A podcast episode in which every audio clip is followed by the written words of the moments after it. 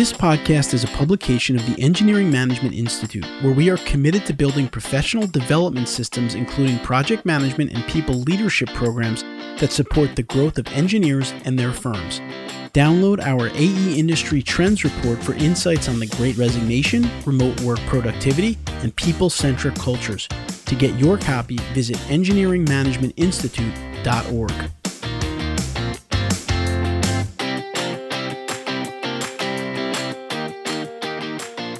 Welcome to this episode of the Civil Engineering Podcast, the first podcast dedicated to helping civil engineering professionals succeed in work and life. Is having strong people skills important for leadership in engineering? You bet it is. I'm your host, Anthony Fasano, and in this episode of the Civil Engineering Podcast, and as part of celebrating Women's History Month, I'll be talking with Raine Gardner, licensed professional engineer and a team leader at MSA Professional Services. The theme for this year's Women History Month is Women Who Tell Stories. And in this episode, Raine will tell her story and share her insights and experiences on the importance of people skills in engineering leadership, work life balance, career pathing, and professional growth. Towards the end, she will also provide some great tips and strategies for maintaining a growth mindset and improving one's leadership skills. Now, before we get started, this is a free show, and our sponsors help us keep it free. So I'd like to thank our sponsor for this episode, PPI, a leader in engineering exam prep for the FE and PE exams. PPI's reputation and history sets them apart. PPI has helped engineers achieve their licensing goals since 1975. Their courses and review materials are based on decades of experience. They schedule their courses over two to three months to ensure that you can properly retain information and allow enough time for homework. They ensure students don't have to cram for their exam. Their courses come with everything you need. They offer robust programs with access to lectures, forums, learning hub, books, slides, and more. Their programs place a big emphasis on homework. They believe that practicing as much as possible is crucial to exam success. PPI's instructors are very highly rated on student surveys. They're extremely attentive and knowledgeable. Check out PPI today at PPI, the number two, pass.com to see all the options available for FE and PE exam prep. Again, that's PPI, the number two, PASS.com. Let's jump into today's episode. Civil Engineering Podcast. Civil Engineering Podcast. All right, now I'd like to welcome my guest onto the podcast today. Raine Gardner is a licensed professional engineer and a team leader at MSA. Raine, welcome to the Civil Engineering Podcast. Thank you for having me. Happy to have you. Excited to talk with you today. So, to get us started off, Raine, tell us a little bit about what you do at MSA on a kind of a day to day basis, your role there. I'm a team leader, so I lead kind of a multidisciplinary team of professionals. Um, we focus on projects all over from public works, land development, waterfronts, parks and recreation, I also have some building inspectors, zoning administrators. So I kind of got quite a group of different professionals working together on a lot of projects for a lot of different communities that we do work for. And um, that keeps us moving through the whole process day to day. Didn't really think I'd be at that point when I started my career, when I was hoping to only focus on like roads and transportation. Right. I do a little of everything now, which is, it keeps it exciting. How big is your team? Or is that, I guess it's variable, but so currently I have 11 staff on my team. It's a lot to manage some days and growing. and we'll dive into that a little bit today as we go forward in terms of, you know, how to handle that as a technical professional, of course. But also, I know we talked about this a little bit. I thought I'd mention it that you also get involved in some other activities like going to career fairs and engaging with kind of students and younger engineering professionals. I would imagine that that's also a pretty cool part of the job it's fun to give back and be a part of the recruiting process. I do a lot of classroom conversations with students to talk about what they should be looking for in a career. And it just isn't a job, it's what you're looking for full time over the life of your journey. And I think it's important to really think about all the other aspects besides just focusing on I'm graduating and I want a, a real job that pays me something. You have to think about the whole experience for sure. And I think that that is a good, a good message. So let's go right to kind of the good stuff here, what we want to get into, which is your experience managing a team of multidisciplinary professionals. I mean, talk a little bit about, I mean, you mentioned it already that it's not something you necessarily thought you'd get into. And I think all of us as engineers maybe think that when we get in. But what were some of kind of the challenges you faced and how you dealt with them? Take us through just the experience So I actually started being a team leader right when COVID hit. So that was an interesting uh, transition, not only becoming a new leader, but then having to deal with everybody being remote, which was a challenge. And it's hard to get to know your staff and your coworkers in that environment because we weren't all completely ready to be put into that setting of being virtual. So it's really important to, you know, work individually with staff and get to know them in order to build that trust and relationship. And so that was one of the first challenges I had and quickly had to figure out how to work with individuals and then as a team to build that environment. We were a newly kind of created team because I brought in the landscape architecture piece into our group. And so I had been doing more municipal public work type projects, but bringing in landscape architects who come from a different type of education and process and collaboration. I really had to learn how to work with them because their thought process is different than mine, which is okay. But how was I able to connect with them and how was I going to move that forward in order for us to gel as a team? And so that really stretched myself, uh, my own skills, trying to, you know, I really had to come out of my own box and learn what they do and how they process things. I've attended, you know, conference sessions with them and presentations just to help myself understand how we can work together and collaborate. So that was kind of the first real part to bringing our team together it's starting to solidify more but you know as a leader of professionals that all come from different areas and training and, and geography even it's important for myself to help ask the right questions bring them together you know help them identify maybe what challenges are out there or what we're doing really well at and how we can help each other learn from those different types of projects and strategies. And it takes a lot of time to not only work together with the team but individually to help grow everybody as a full team. That's really the challenge of being a leader is that culture side of it. And I know, you know, sometimes that word gets overused, but really I think Raine did a good job of kind of capturing what that is, which is you have to build relationships between individuals. You have to build relationships between the team. You have to get to know each person on the team so you can kind of facilitate those interactions. And it's a big part of, I think, leadership that really to me is the most important part. Because if that's not working, it becomes much more difficult for people to actually work together and be successful at work if they don't can't communicate well, can't relate well to one another, which is interesting. And before we dive into that a little bit more, because I, I, do want to get into that, but I want to go back to something you said about bringing in the, the landscape architects to the team. So when you took on the team leader role, was it kind of your job to kind of pull the team together, or were you just assigned like a, a group of different people that you had to manage? How did the team come together? I guess. Yeah, a little of both actually. So I had been working with some of the staff that are currently on the team, but then there were also new members that I had to learn to obviously work together with them and get to know them. And so it was a little of both trying to pull different disciplinary areas together as well as new staff that I really hadn't worked with before.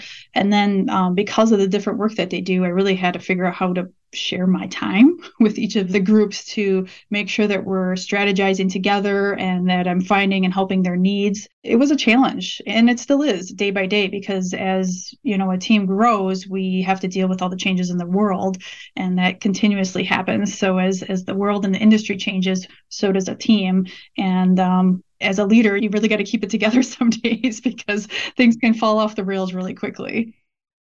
And the reason that I kind of wanted to ask that question too is because I feel like those are a couple of big challenges in leadership as well. One of them being even just getting to select the team, right? Because then it's up to you to kind of pull the right people together that you think can make it work. But then you may also have people on the team that you don't necessarily have a say. They're on the team. And so that's also something you have to deal with. And like you said earlier, get to relate with them and understand them. And I think, you know, you see this a lot when it comes to athletics, where like a team will perform really poorly or well, I guess. And then they hire a new coach, and everyone's like, oh, new coach is a great coach. He's going to come in and do great. But that coach is dealing with what was there. Like the coach isn't necessarily bringing players in. Now, a lot of times you'll see a coach kind of bring in assistant coaches that they know and that they're comfortable with their system and stuff, which can help with that.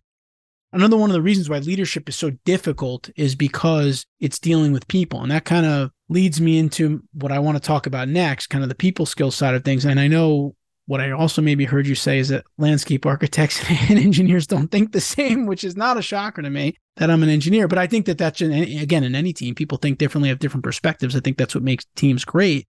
Talk a little bit about what you've seen now in leadership and the importance of people skills in our world of engineering and, you know, any examples with or how you dealt with the kind of people skills and bringing those together. What I've realized very quickly was being trained as an engineer, I want to jump in and solve the problem right away. And that's not being a good leader. So if there's some challenges with a particular staff member or area of the team, I usually want to jump in and provide them solutions. And that's not what is going to solve the problem in the end. You got to work with the individual or the area of the team to help them figure out what's going to best work for them to solve the problem and you kind of got to cultivate that and i think through some additional training that I did not get in school, I really was able to start asking the right questions and pulling that out of the individual so that they can solve their own problems. I, mean, I just had a check in this morning and trying to use those skills. It's so important because I can't help somebody else grow in their career or fix a problem unless they can come up with a solution that they know they can achieve. And then it's really about the leader and how they can support them in that journey to making positive impact and making the right steps forward forward. This is a really, really important point. And when you were mentioning that, it made me think a little bit about a, an article I had written on LinkedIn a couple years ago now, where I was just talking about something that happened to me at home. My son's a teenager, and I went outside to mow the lawn. I was trying to like get him out to help me, and he's kind of out there. He's kind of watching me, and I'm thinking to myself, I'm mowing the lawn. I'm thinking to myself, there's still other stuff to be done, trees to be trimmed, etc. So I'm like, you know what? I just got to stop and teach him how to mow the lawn and just let him do it so that I can go and do other stuff. And actually, I think my wife, to give her some credit, I think kind of told me like, you know, why is he just standing there? You know, he make him do something type of thing. And I think it's a very good analogy for leadership. And I think to your point, like, right, like we're so comfortable doing it the way we like to do it and getting it done that if we can't like stop ourselves and say, listen, the only way to grow the team and do what I'm really supposed to do is to get other people involved and then support them. And it's a very tricky thing to do, but I think that you kind of said it well is you have to understand what your role now is as the leader which is not the doer anymore. It's more of like making sure everybody is successful in their roles. And that in itself is a job. Yeah, it's a change in values. I mean, I used to, I mean, why did I go to be an engineer? I wanted to solve the problems and be a part of the solution. And now, as a leader, I have to change my own values. Like, am I okay with being a leader? What does that entail? And really understanding now this is my new role. This is what I have to give up in order to make that transition to be successful at that new role.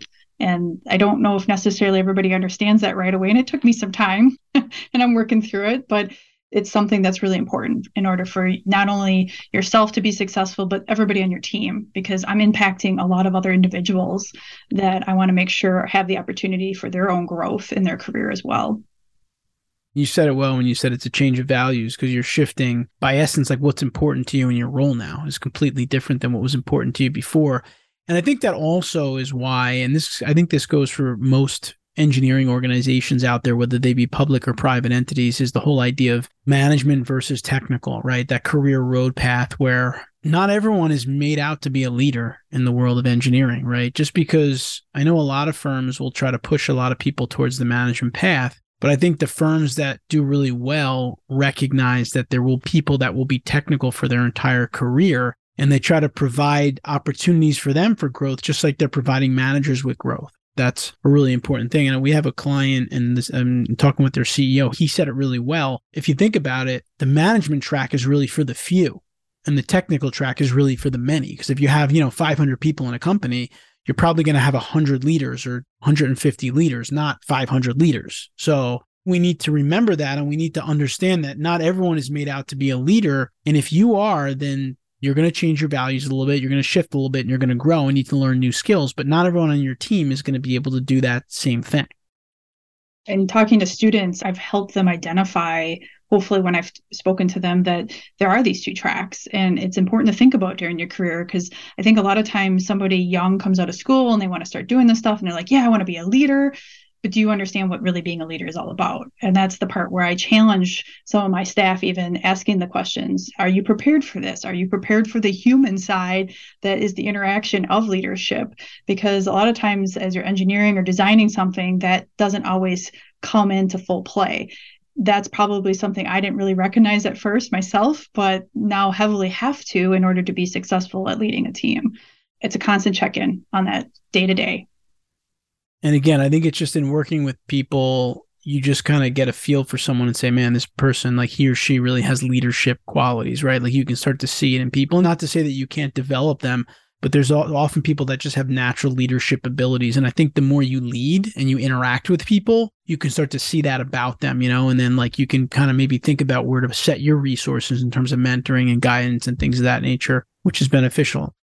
I know that you're also a board member at MSA, and I want to just understand, you know, what does that mean? What is your role as a board member? How did that evolve? How did that happen? You know, how has it helped you as a leader? You know, what can you tell us about that whole process? That's one of the other exciting pieces that I get to be a part of. I really appreciate it. So I, I, joined the board a few years ago, and the part that I love about it is the whole strategic focus behind being on the board. It's it's where are we going as a company and how we're going to get there, and setting that tone so that leaders can follow it, and working with them to help build that plan. I really have appreciated because again, as I mentioned, you know, the economy continues to change, the industry continues to change. Our company has to evolve in order to meet those changes to be sustainable and resilient moving through things. And I, I came out of school right when the Great Recession hit. So I know what the lows are. and it can get lower than that. You hate to say it, but it can.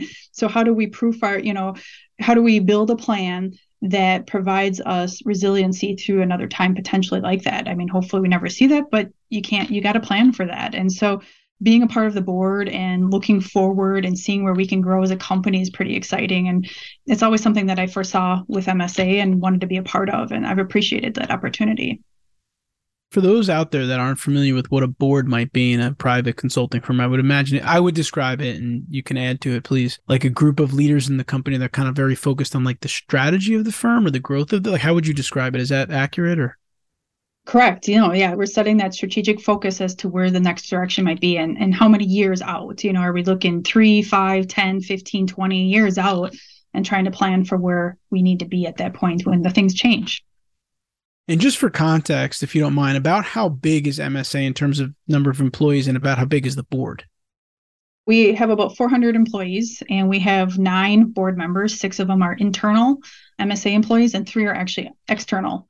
So they're past CEOs, COOs of other companies. Some are still working, some are not and they provide a lot of great context to our company for our board because they can give us other realities that have happened to them and experiences that we can relate to or help guide us through situations we're, we're working through as well for you from a leadership development standpoint just personally that being on the board and around those other individuals has probably been helpful for you extremely beneficial. I mean, so leading parks and recreation as a new market segment at MSA, it has really stretched myself to build that. But then beyond that, we've hired individuals that have national capabilities, uh, which MSA doesn't do a ton of national work, but we are doing it now and helping to find that focus on where we can grow within that is really exciting and finding that support. And that's been really beneficial to be more strategic focused, not only then all the way down to what I do on a day to day basis to grow the team and parks and recreation.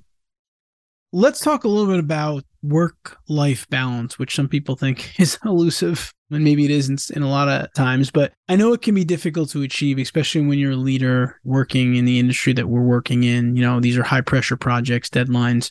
Can you speak to what this looks like for you and how you try to kind of balance your work responsibilities with your personal goals and responsibilities?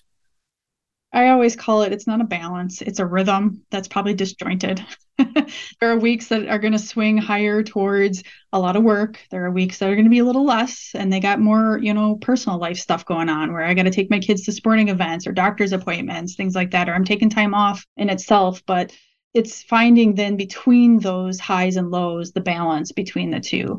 And that can be challenging. And i really have to set boundaries is what i've learned to make sure that i take the time to be home and present with my family because in today's day and age we're connected all the time. The phone is constantly connected to email it's pinging your phone is constantly pinging text messages and you got to be able to be okay with shutting it off and that's the part i think a lot of people have to really feel comfortable with is am i going to be okay yes you're going to be okay with turning it off for a few hours and then you know really trying to bucketize your time between work and life I read a great book once. It's called The Five Laws That Determine All of Life's Outcomes by Brett Harward. And actually, we had him at one of our events and I got to meet him. And someone asked him the question about work life balance. And I always go back to his answer, which I think really was a good one he kind of was in the same lines with you in terms of like it's not necessarily balance, right? As you think of balance, like his analogy was if you think about a pie, you know, you're never going to have like it cut in half, right? Like I'm home this many hours a week and I'm at work this many hours a week. It's perfectly cut down the middle.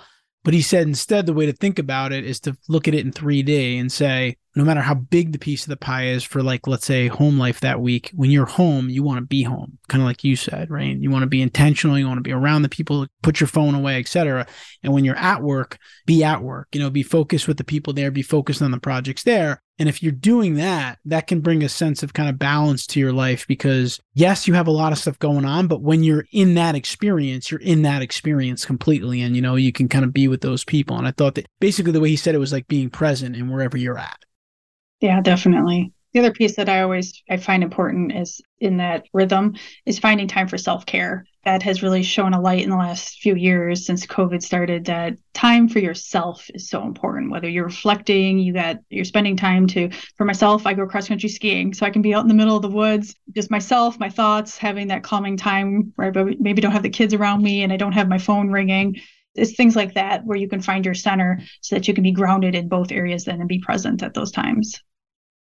Yeah, and that's really important too. I'm glad you brought that up because I think the idea of self care and taking care of yourself so that you can be well, you know, physically, mentally is important because, like, I know for me, I started playing pickleball this year and started doing some stuff just to stay in shape because you could just work yourself to death, quite frankly, right? And like the problem with that is, is that your work quality is going to go down. Like I always tell people, if you work more hours, the quality of your work may actually go down. Whereas if you work less hours and you work out and you keep yourself in shape, it can contribute to you being more engaged at work, right? Maybe thinking sharper, doing things better. So I just caution anyone out there that thinks the number of hours, like the more hours, the more higher quality work or the better you're going to do. It's not always the case. It's about using those hours most effectively and keeping yourself in shape so that you can be on the top of your game. And I think a lot of people, unfortunately, have gotten that wrong, but I think it's starting to become a little bit more. People are talking about it more and trying to, you know, take care of themselves more, hopefully.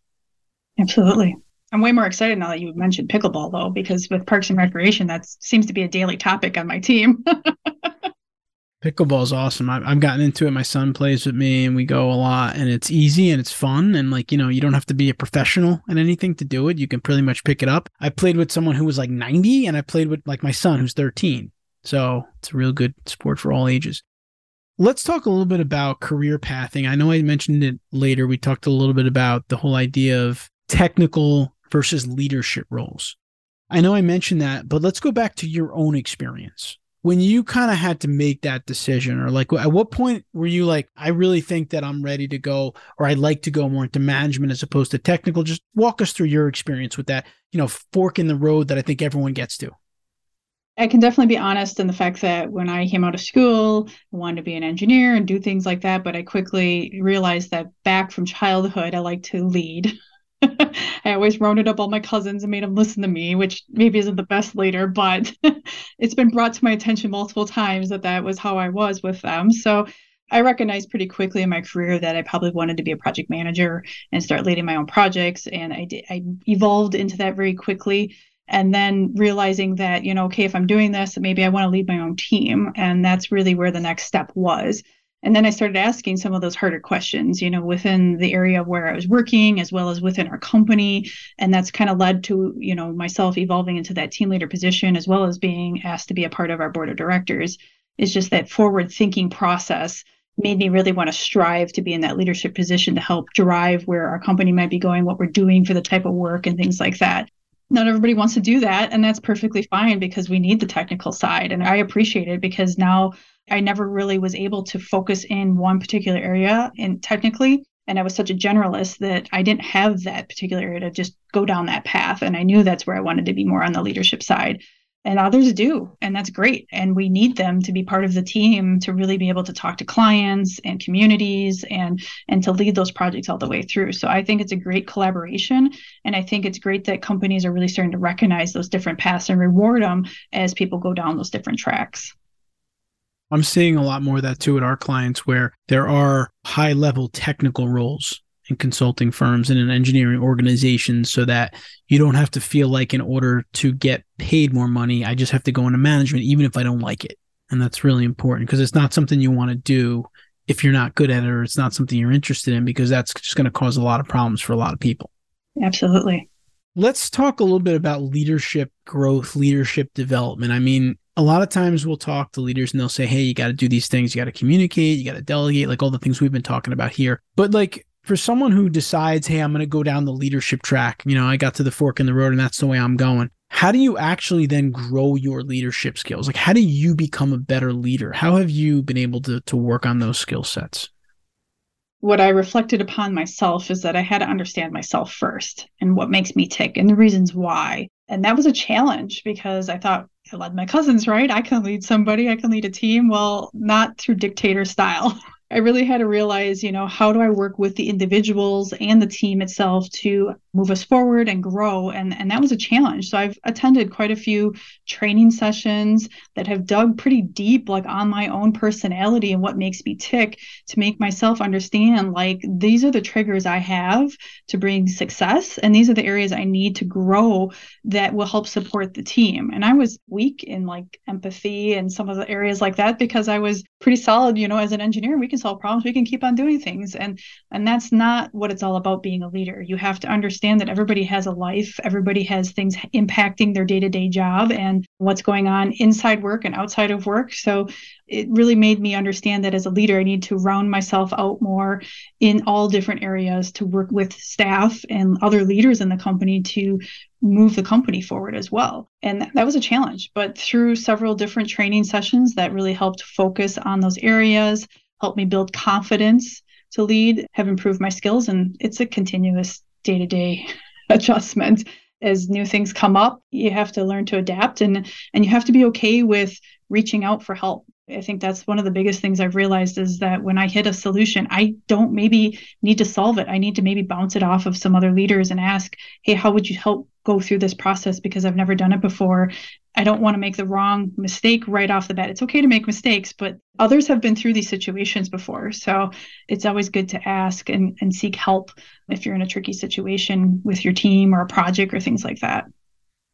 Sounds like two actions that anyone could take to develop their leadership skills more. Number one, you like you said, you have to learn more about yourself, whether that's through assessments or tools or coaching or however you end up doing it. That seems like step number one so that you can kind of know what direction you need to go. But then also that second step that you talked about, which is understanding if I am this, what do I need to do to build a team that I can work well with, but also ask for help. That's the real second action that I think we all need to make sure we do as even, and this happens a lot. And I know sometimes as a new leader, a new project manager, someone might say, I don't know if I should ask for help because then people are going to think I'm not a competent manager. I'm not a competent leader. And that's something that can happen. And it's something that your manager really needs to put you at ease about, quite frankly, to say, hey, you're a new manager. Congrats. You're a new team leader, whatever the case may be. I'm here to help you. I'm here to mentor you. In fact, we've done some a lot of work with MSA and helping them with their project management development program. And that's one of the things that we've tried to talk to the project managers about is just because you're a new project manager doesn't mean that you know everything.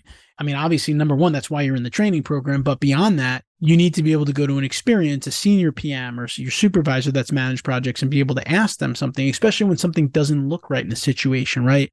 For example, we talk about all the time how scope creep is such a huge project management pitfall. If something doesn't look right, if someone seems like you're doing something that you shouldn't be doing on a project, or the client maybe contacts someone on your team directly and is asking them to do something they shouldn't be, that should be raising a red flag and you need to get help. But I think when we're we fall into, oh, you know, I can't ask for help because I'm going to look incompetent, then we can have problems. It's easier said than done, but it's important. Well, better to ask the question sooner than have the mistake later to deal with. Exactly. So those are two really good, I think, actions that any leader can take. So, you know, learn about yourself. And and one tip I'll give everyone on that is we do that a lot at EMI. We use some different assessments and tools if your company maybe doesn't have any assessments or tools right now and you want to do something on your own that's relatively inexpensive, there's a great book, Strength Finders 2.0 by, I don't remember the author right now. It's under the Gallup umbrella. Basically, Strengths Finders is an assessment that will tell you your top five strengths and how to leverage them. And it's really interesting when you do it across teams, but you can buy the book on Amazon, which is relatively inexpensive. And with the book, you get access to the simple top five assessment. You can go online, you can take it, then you can learn what your strengths are. And then the book, they explain how to leverage those strengths. And at EMI, we've even done it with everybody here where everyone's taking in and we're going to do some group activities. But the point of this is that I think if you take the action that Raine suggests in terms of learning about yourself, also when you're assembling your team, you can have people that complement you. Because if you're someone who's like a really a driver and you know, go get this done, go get this done, you probably don't want to have three or four other drivers on your team. It's not going to end well in that situation. You're going to want to have some other people that someone that's more expressive, someone that's maybe analytical and they think about data and things of that nature. And so I actually think that this is a really important aspect of leadership. I don't think is told to leaders enough when they start their job is to really think about the different work styles and personalities of people on your team so you can kind of make sure that people are meshing. And we've talked about it a few times already today, which I think just goes to show you how important that really is. And I'm glad that we're kind of reinforcing it today because the people interaction is just so important to the success of your team. Absolutely. Yeah. Builds up the full team. For sure. So I guess as we kind of wrap up before we get into our hot seat segment here at the end. So, how do you maintain kind of a growth mindset and kind of continue to improve your leadership skills and push yourself? Because I'm sure that even as you've been a leader for a while now and it's longer and longer, there can be some, you know, sit back, get busy with everything going on and not think about continuing to develop yourself. So, how do you try to keep a focus on that? So I'm constantly trying to do research. You know, it's reading, it's doing research within the areas that we do work in, where the market is at.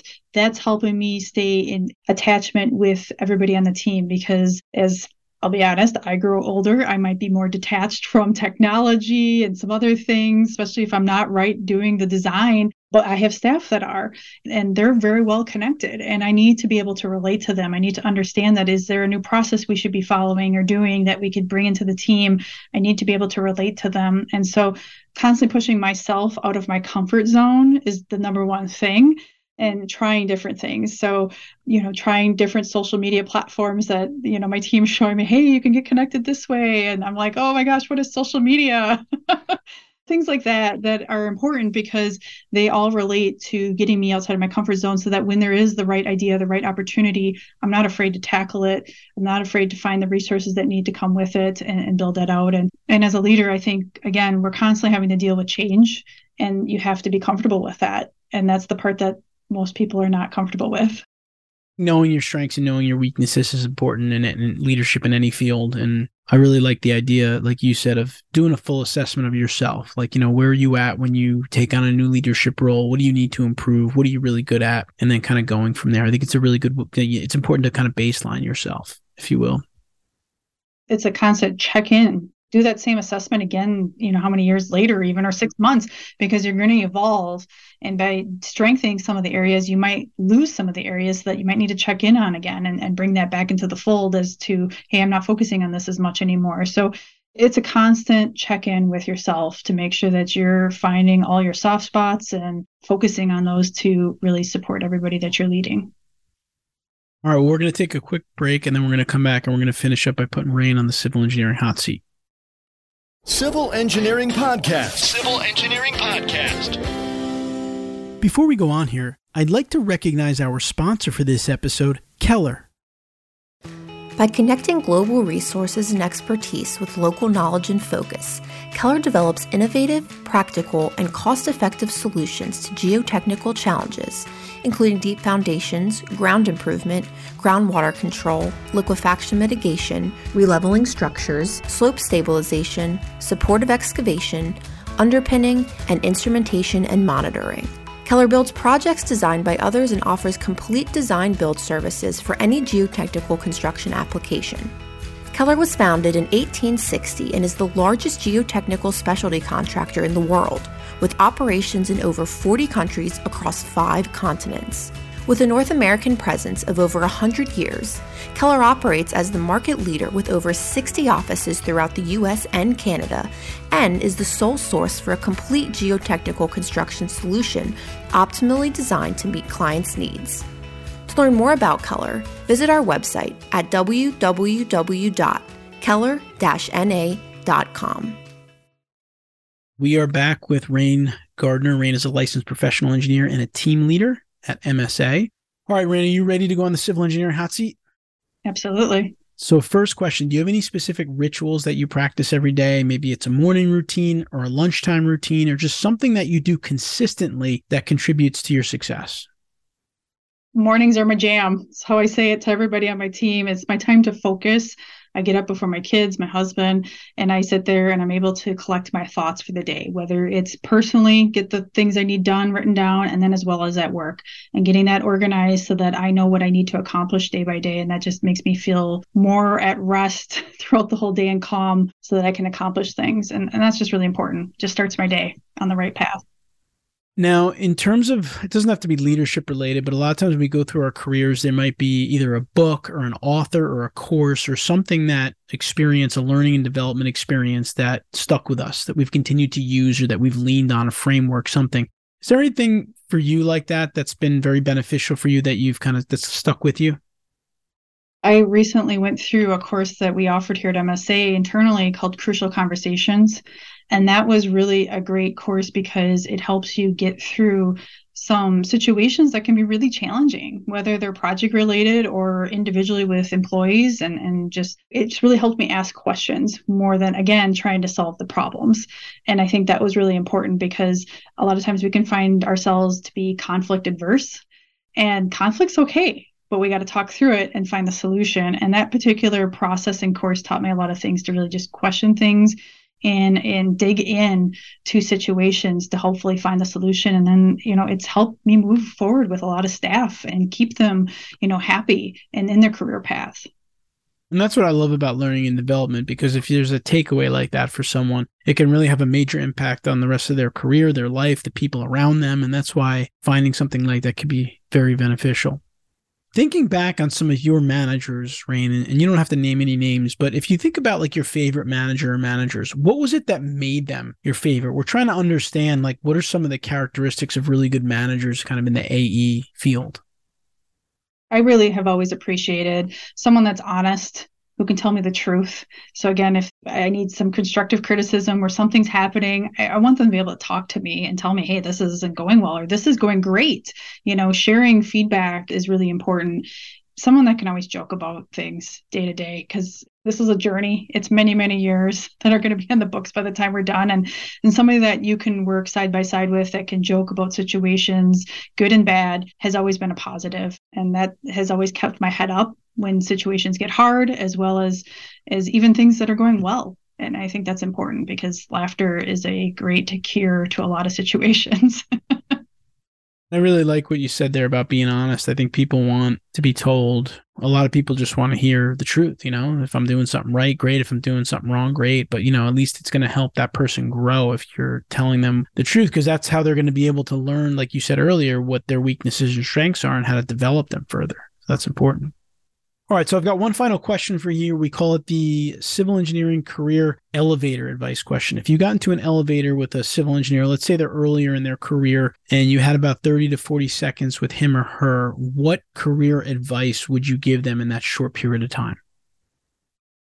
And my favorite thing to support other young civil engineers is never say no to an opportunity because you never know where your career might go based on that. I never thought I'd be working in parks and recreation. If I would have said no, I would have not been able to grow this whole market segment and do the cool projects where we're working across the country.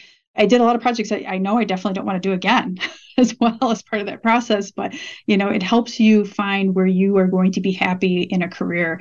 And my husband did the same thing and he never said no to something and and he's doing something too he never was trained in and i think that's what's really important is take the time to try different things in your career don't say no to certain opportunities that might come in front of you but you can easily pivot after you kind of try it out and see is it something i want to continue to look at or or no this is clearly not what i want to be focusing in that's a, just a really good life and career lesson is understanding that you want to have flexibility. And if you try something you can pivot to something else like Raine said if you don't like it. But if you never try it you're not going to know. And i think if you get into a position where you're going to be there forever and you know there may be limited growth opportunities whereas if you get into a position and someone says hey something else opened up yeah you could just stay in the same spot if you wanted to because it's easier and you know it's probably within your comfort zone but why not try out something different could be something more exciting could be something that you find that you like even more and if not you kind of go back. And I think that's sometimes what people fear, obviously, is you're losing out on something and you might not get it back. But if there's anything I know about this industry, there's going to be plenty of opportunities for a long time. So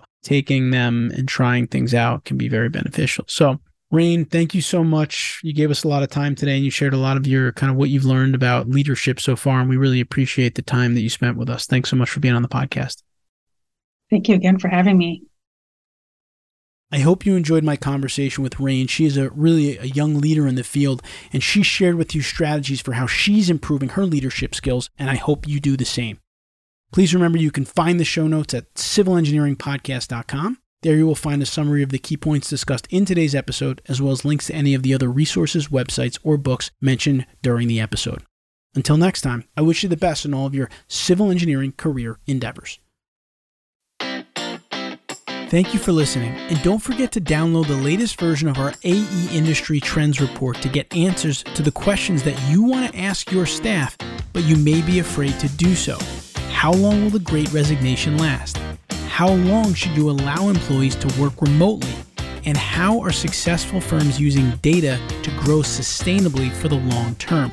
You can learn the answers to these questions and more by downloading the report at